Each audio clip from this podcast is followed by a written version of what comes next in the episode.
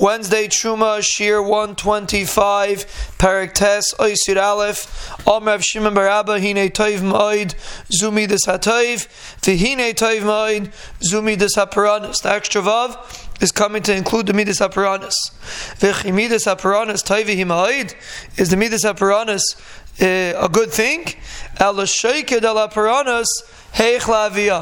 Rabbeinu makes a calculation how to bring Piranha. That the purpose of Piranhas is to, the Ribbono Shel Olam's medactic in Piranhas to give a person Mida Keneged Mida. To, and we said in the Avis Shurim we discussed that the purpose of Mida Keneged Mida is to help a person realize why the Piranhas is coming. So Midas Piranhas, even though it seems like a negative thing, but ultimately it brings a person to Avodah Hashem and therefore, and the Ribbono Shel Olam is medactic in the Puranas that it should produce that tachlis. So therefore, that's why Vihine Teiv Ma'id is referring to Midas HaPuranas. And the, and the Medrash continues, Amr Rav Simon, B'Shem Rav Shimon Barabba, Kala midas batlu mida keneged mida le batlu.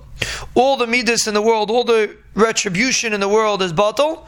Mida keneged mida, the Ribbono Shel Olam is not mevatel, because even though there's no Mises Bezdin and these other things, but the Ribbono Shel Olam still does mida keneged mida, in or, again, or in order to train a person that he should know what he's doing wrong.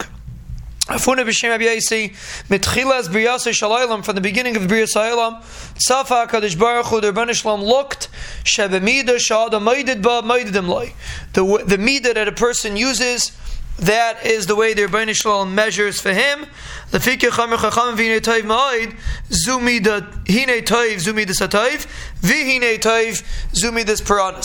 Person that the person gets midah connected midah the way a person deals with what the Ribbono Shel Olam gave him.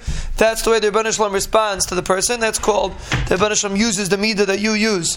The Ribbono Shel Olam responds to you with that midah. And the purpose of that hanhaga is to train a person to realize to do the right thing. When you realize that when you're doing something wrong, chas shalom, the Ribbono Shel Olam responds. So ultimately, it helps a person come to a tikkun because he follows the way the Ribbono Shel Olam responds to what to what to what the Ribbono Shel Olam did to the person.